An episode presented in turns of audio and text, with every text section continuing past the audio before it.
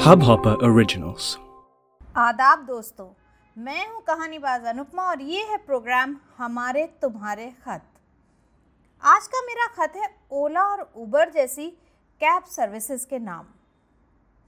प्रिय बंधु, क्या बताऊँ, आजकल आप लोगों ने बहुत ज़्यादा तंग कर रखा है।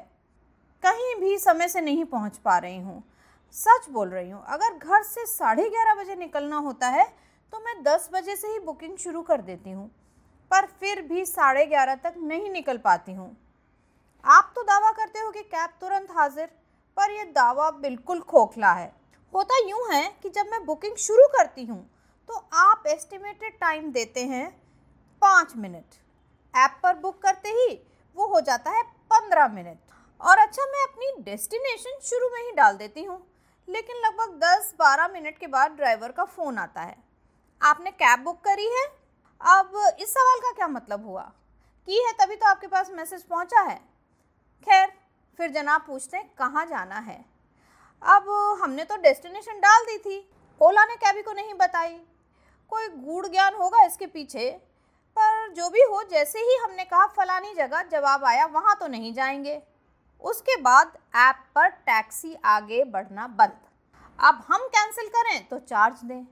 वो कैंसिल कर नहीं रहा और आ भी नहीं रहा। 20 मिनट तक यही नाटक चलता है। कैब चलाने वाला इस इंतज़ार में कि इनको नेक्स्ट बुकिंग करनी है तो कैंसिल करेंगे ही। हम भी ऐसे ही किसी इंतज़ार में।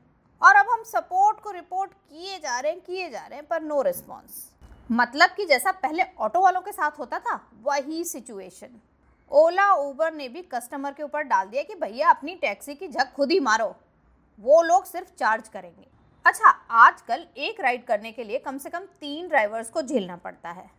और यदि आपको दिल्ली से गुड़गांव जाना हो तो कम से कम दो घंटे की बुकिंग टाइम चाहिए। आप सोचने वाली बात यह है कि हमने इन ऐप्स को इसलिए यूज़ करना शुरू किया था क्योंकि कैब तुरंत आती थी और डेस्टिनेशन का इशू नहीं था। वरना तो लोकल कैब वाले थे ही। और ऑटो से हम झक मारना नहीं चाहते थे, क्योंकि वही बात, यहाँ नहीं जाएँगे, वहाँ नहीं जाएँगे। अब ऑटो वाली झक आपके ऐप पे आ गई है तो हमने भी इसका तरीका निकाल लिया है। हम ट्राई करते हैं एक बार बुकिंग।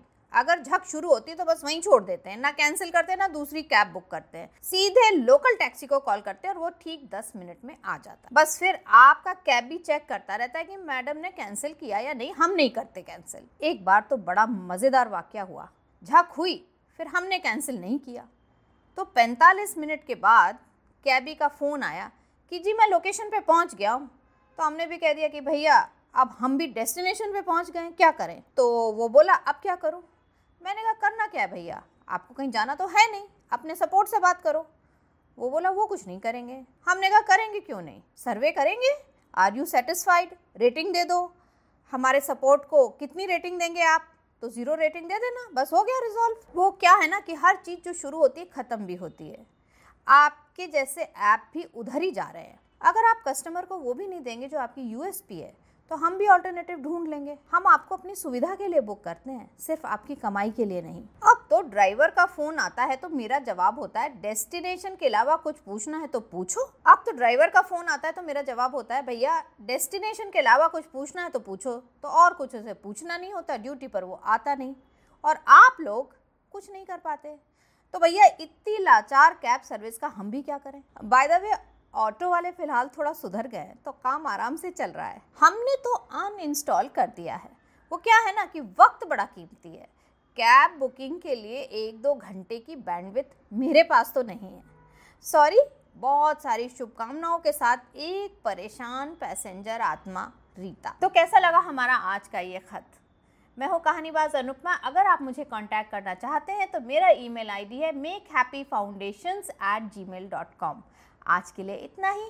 फिर नया खत लेकर आऊँगी। सुनते रहिए प्रोग्राम हमारे तुम्हारे खत।